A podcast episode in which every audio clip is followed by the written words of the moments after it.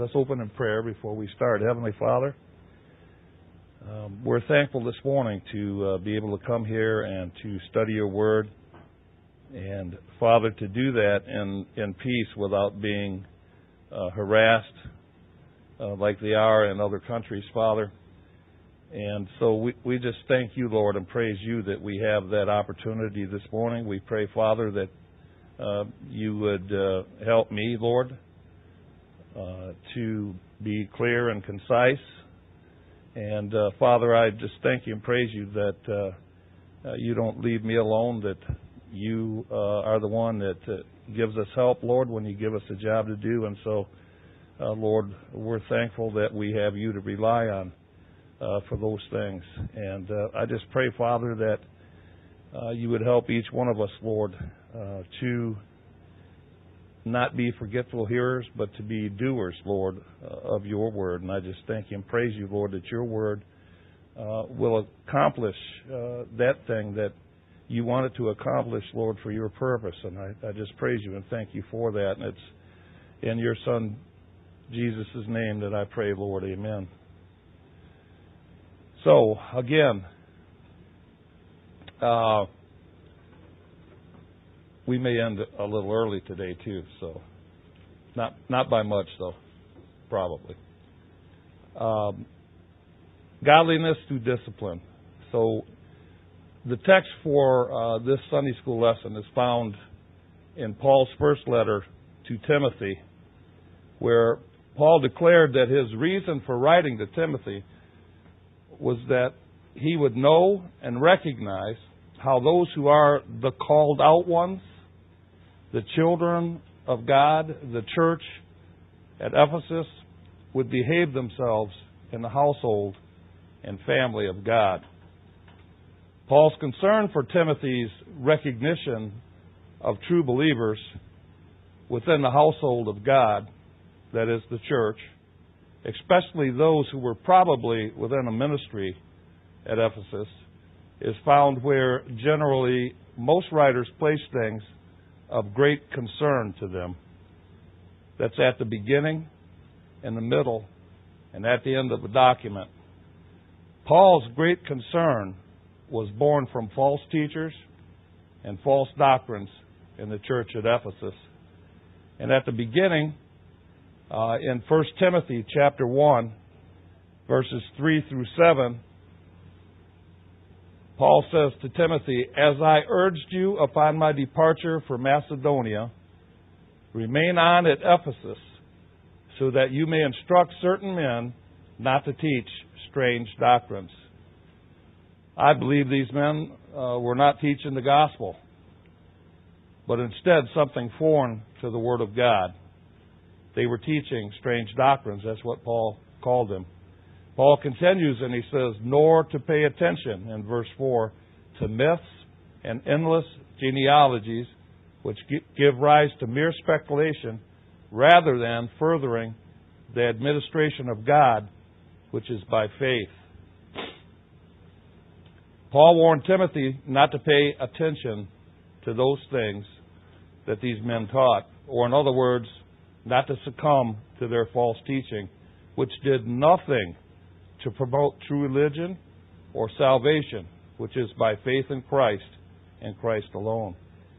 He continues in verse 5 and says, "But the goal of our instruction is love from a pure heart and a good conscience and a sincere faith."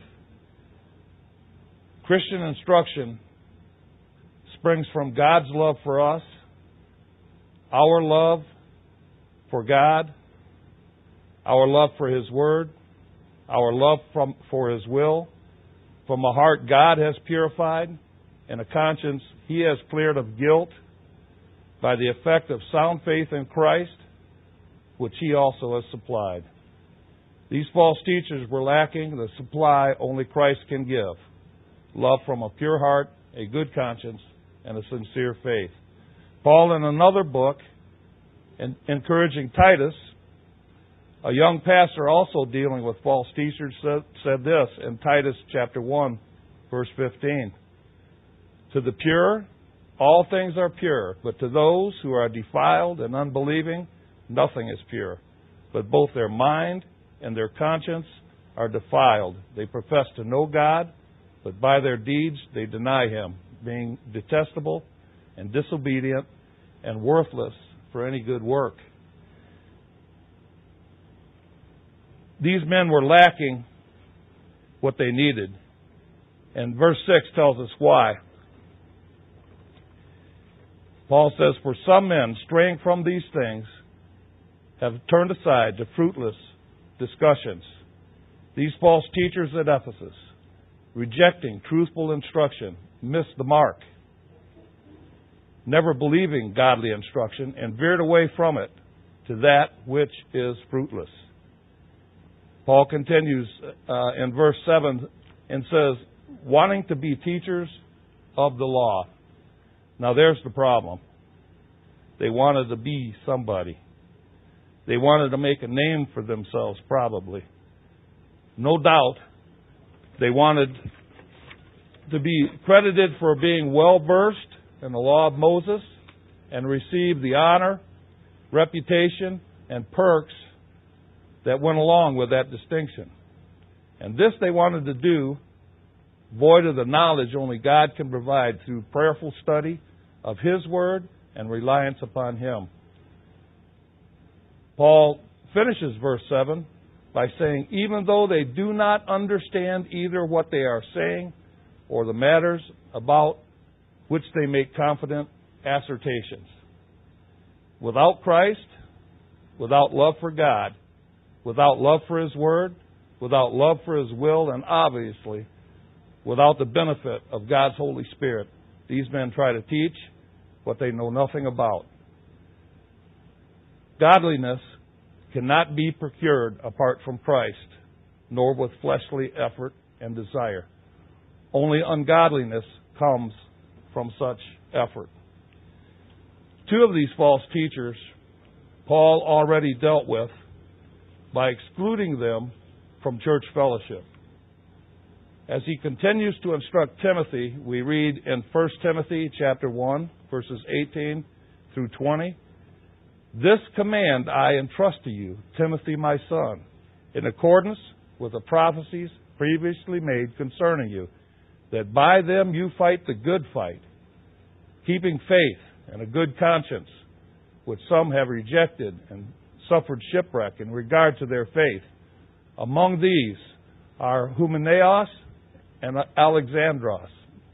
By the way, we were talking this morning at this table, and we were talking about having Strongs. I got Strongs too, and that's how I know how to pronounce these names.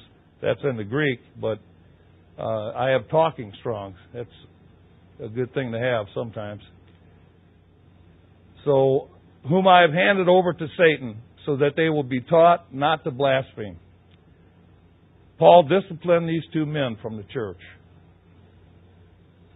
And then at the very end of Timothy, in 1 Timothy chapter 6, verses 20 and 21, Paul closes the letter to Timothy by saying, "O Timothy, guard what has been entrusted to you, avoiding worldly and empty chatter and the opposing arguments of what is falsely called knowledge, which some have professed and thus gone astray from the faith." And he closes with, "Grace be with you." So we can get a feel for Paul's concern for Timothy, his son in Christ, as he asked him to stay on at Ephesus and help straighten things out, which brings us to the purpose of our study this morning. It's found in 1 Timothy chapter 4, verse 7. Paul says this to Timothy. He says, "But have nothing to do with worldly fables, fit only for old women. On the other hand, discipline yourself for the purpose of godliness." That phrase in there, "fit only for old women," if you take exception to that, you're going to have to speak to Paul when you see him. I'll let him explain that.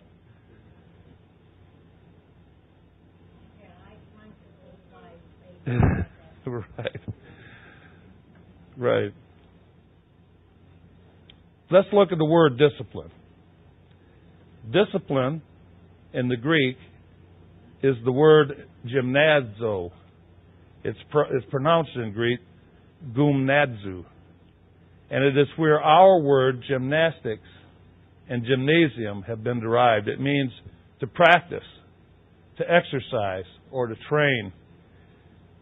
In contrast to all the things of the world that promote ungodliness, false teachers, strange doctrines, the great world religions, the great world philosophies, the great world social clubs, and the world's entertainment with its music and media, including TV, which of course they didn't have in Timothy and Paul's day.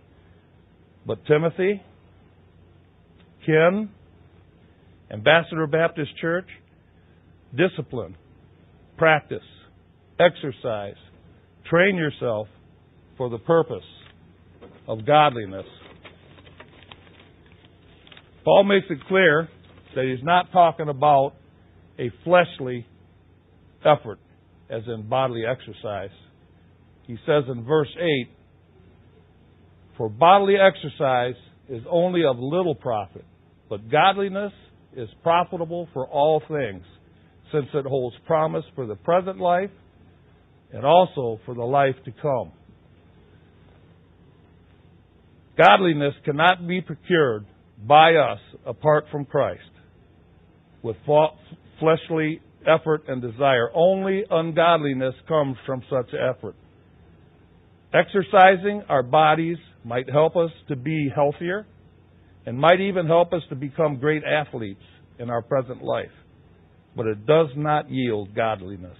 Without Christ, all efforts will fail to produce godliness. Paul says in Philippians chapter 2, verse 13, "For it is God who is at work in you, both to will and to work for His good pleasure." There you have it. It's human will enabled by God's Holy Spirit for God's will and for God's purpose. Our obedience to God from a heart God has purified and a conscience He has cleared from guilt by the effect of sound faith in Christ, which is then enabled by God's Holy Spirit for God's will and for God's purpose. For it is God who is at work in you, both to will and to work for His good pleasure. We don't have to work alone. We have help. Our responsibility is to be obedient. Discipline yourself for the purpose of godliness. It might look like our work. It might feel like our work. We might think it's our work. But as Christians surrendered to God, He is at work in the work He gives us to do.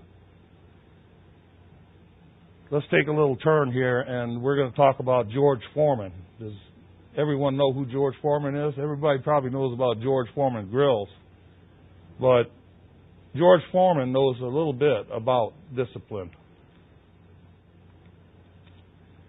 I chose George Foreman because after being defeated by Jimmy Young, who is another heavyweight fighter, George Foreman retired for the first time from 20 years as a boxer and became a born-again Christian. It's not as Christianity Day I wish to talk about, though, this morning. Instead, it is his boxing career that he had. He had 26 total fights as an amateur boxer. In those fights, he had 22 wins and 4 losses. He won a gold medal in the 1968 Olympic Games in Mexico City. He had 81 total fights as a professional boxer. 76 of those fights he won. 68 of those fights he won by knockout. 8 fights he won by decision. And 5 fights he lost. He actually retired from boxing 3 times in his career and made 2 comebacks. He won the world heavyweight boxing title twice. He was the oldest man ever in the history of boxing at age 45 to win that title. And that after 10 years of not boxing.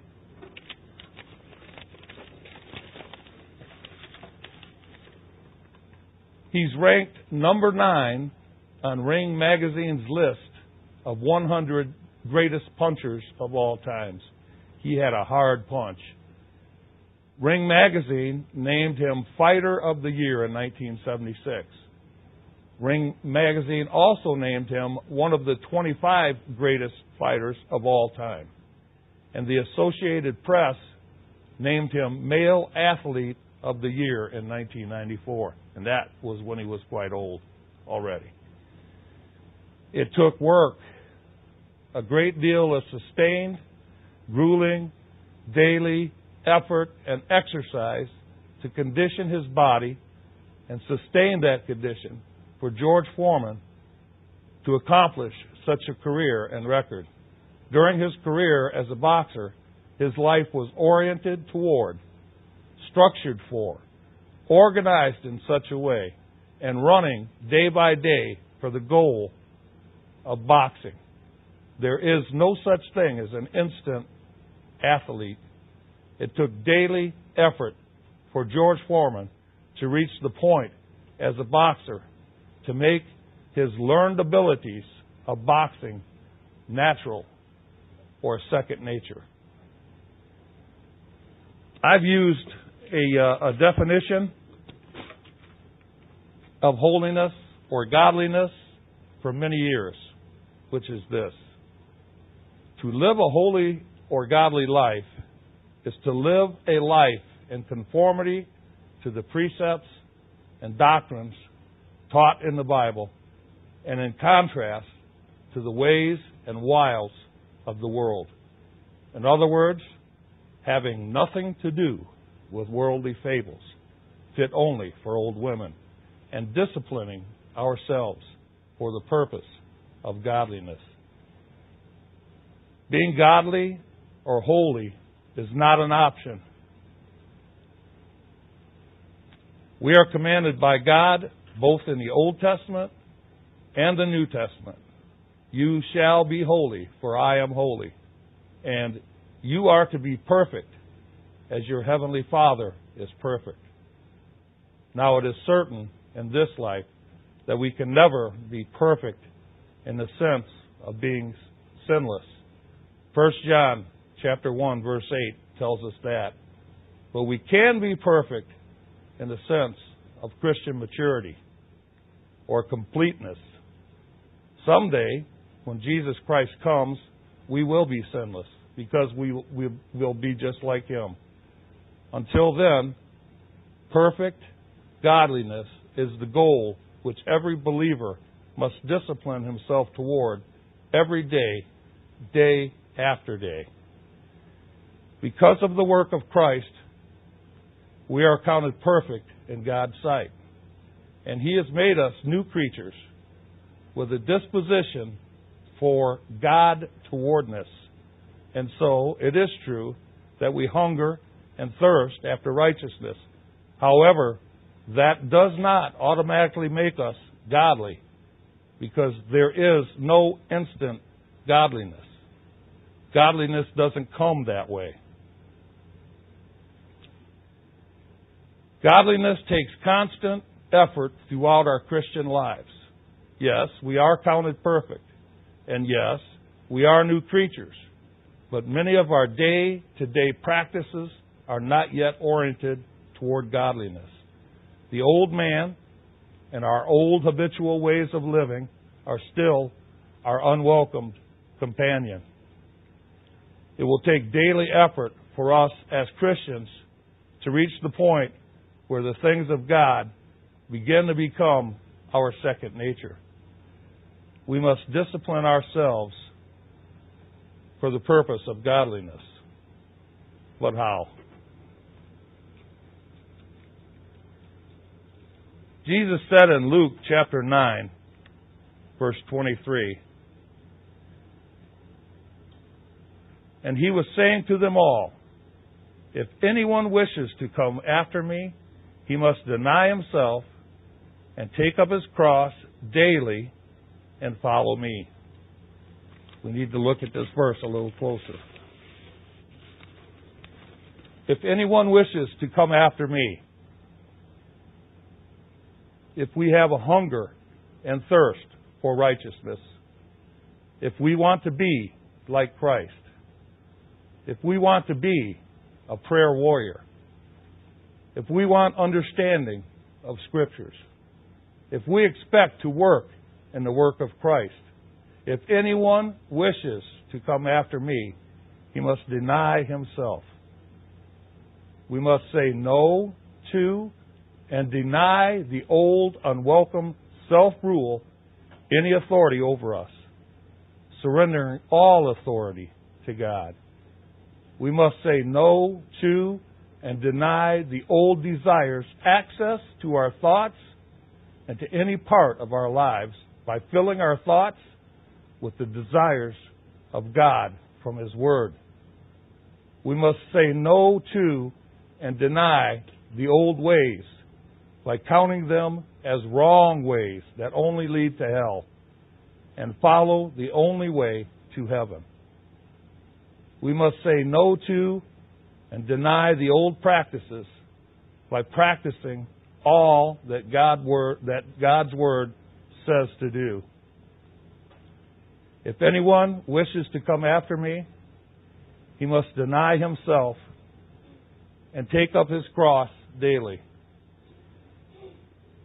Have you ever pictured yourself walking down Main Street, dragging a huge cross? Now that would be something people passing by would notice.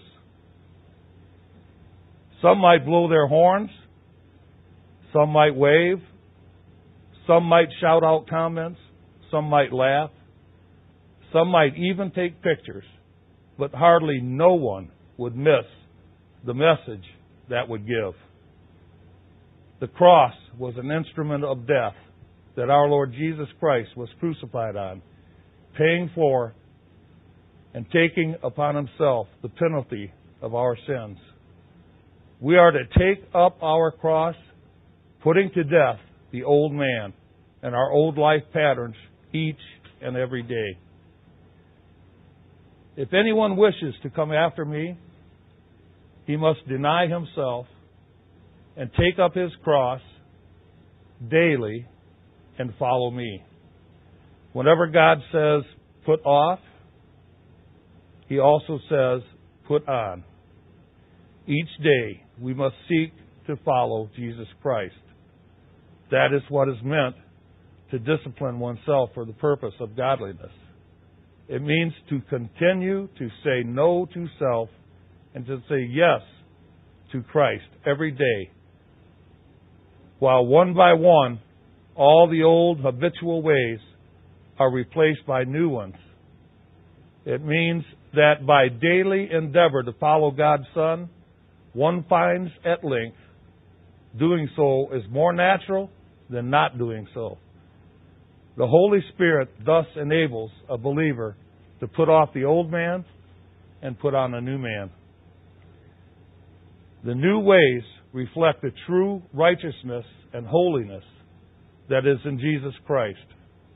The image of God was marred by the fall, but by this process of sanctification, it begins to show up in the Christian's life as it once did in Adam's life. That is what discipline towards godliness is all about. Godliness, in the final analysis, is reflecting, by grace, God's image more and more. I heard a sermon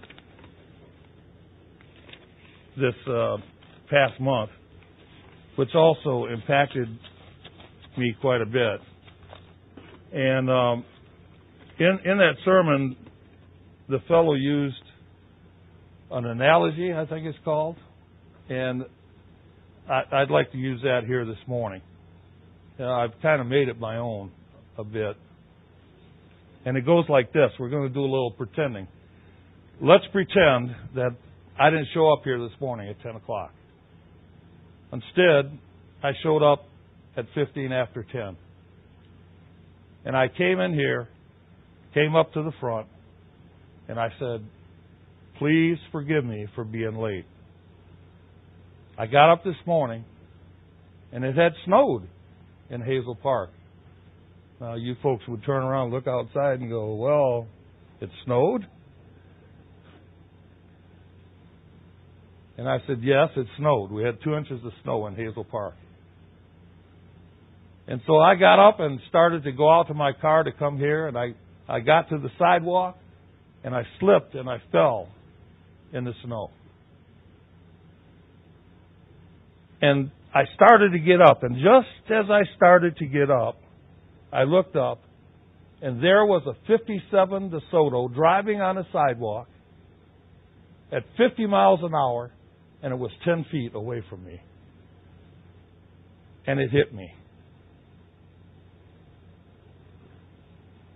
And you people would look at me and say one of two or three things, I suppose. Either you're a liar,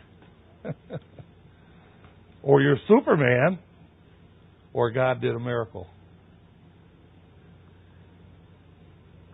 And you'd be right. It would have to be one of those three things, I suppose. But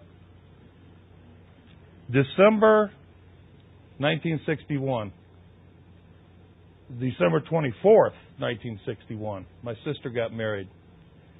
And I went to her wedding. In fact, I was the best man. I had on, first of all, I guess I need to say I was a hoodlum back in those days. Terrible. But I had on a cashmere coat, a rented tuxedo, a brand new pair of thick and thins. We used to call them thick and thins. Anybody know what they are? Socks. They were socks. Everybody had to have their thick and thins. And a brand new pair of Italian shoes on. And I went to her wedding, and after the wedding, I thought, well, I'm dressed up. I'm going to the town hangout and hang out with my buddies. We lived in Highland Park. So I went up to Hilo's, and that's the name of it was like a restaurant. And there was only one guy there. His name was Danny. So we talked a little bit, and we said, where is everybody tonight? And we decided, well, let's go down to the pizzeria, which was down the street about 4 blocks on the opposite side of Woodward.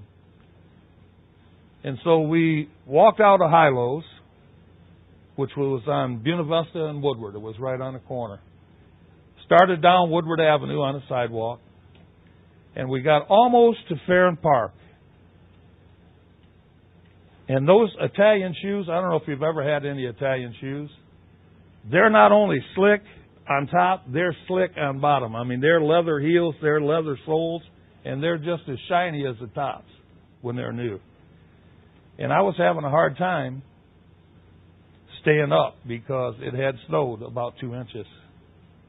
And I slipped and I fell on the sidewalk. And just as I started to get up, I looked, and there was a 57 DeSoto, 10 feet away, heading right straight for me. Before I could get up, it hit me. And it threw me 50 feet away. It almost threw me back to where we started from. When I came to my senses, which didn't take too long, I mean, I remember most of what happened. I was laying in the snow, and I knew that I got hit by a car, but I was angry because the cashmere coat I had on was borrowed, and the tuxedo was rented, and there I was laying in the snow. And I thought, I've got to get up. I mean, I'm ruining these clothes. And so as I tried to start getting up, My friend Danny that was there with me was crying profusely. And he kept saying, "Don't move, Ken. Don't move. He had no right to do this to you." And he was just, I mean, tears were just falling out of his eyes. And I said, "I got to get up. I'm ruining these clothes." And I raised up, and as I raised up, I felt warmness wash over my face. And I thought, I just kind of laid back down, and I thought, there's something wrong here. And he kept saying, "Don't move, don't move." The part of the problem was I was uncomfortable. I was laying on something that just, it was just making me lay the wrong way. And I turned this way to look at what I was laying on. My Italian shoe, my thick and thins, and my pant leg sticking out on this side underneath my shoulder. And it was then I knew that I was in trouble. When they took me to the hospital, they called my mom and said, "You better come quick because he's not going to live. He's not going to make it." And I remember her when I was laying on the operating table in the hospital, and she was crying over me. I woke up 3 days later, and the only thing that they had done to me in 3 days was sew my head. They didn't set my leg. They didn't set my hip. They didn't do anything. In 1961, when they thought you were going to die, there was no sense in doing those things. But after 3 days, they decided, well, hey, this guy's going to live. Let's put him back together. So why am I telling you this story this morning? It's not for you to feel sorry for me, believe me. First of all, God could have taken my life that day. He could have taken it right away, and I wasn't ready to go. I didn't know the Lord Jesus Christ at all as my Savior. Besides that, I was a terrible hoodlum. If most of you folks knew my life, you would shudder. So God saved my life. He took me off the streets for better than a year. So don't feel sorry for me. The reason I'm telling you this story is this. You cannot get hit by a 1957 DeSoto and not be changed. Not going to happen. You're going to have some noticeable changes about you. Some of those changes you still see today. You will be changed. God is much more powerful than the 1957 DeSoto. And you can't have an encounter with the Lord Jesus Christ in salvation and not be changed. It's not going to happen. You're going to have some noticeable changes. I hate to keep using me as an example, but when I got saved as a young man, the Lord changed my life. I went home to my wife, and she wanted to know, "Where is my husband and what did you do with him?" She didn't know who I was. She didn't recognize me because I was changed. When we have Christian growth and we become more godly, there's a noticeable change in that too. We have a change. And it shows in our lives by what we do and by what we say. And people will recognize that. Just like dragging a cross down the street on Main Street, people are going to recognize that there's something different about us. So we need to discipline ourselves for the purpose of godliness so that we can serve God, so that we can be that prayer warrior, so that we can understand God's Word, so that we can live for the Lord, so that we can be a witness for the Lord. Because without that, we can do nothing. Without Christ in our life and without Christian growth in our life, we're stagnant and we're not going anywhere.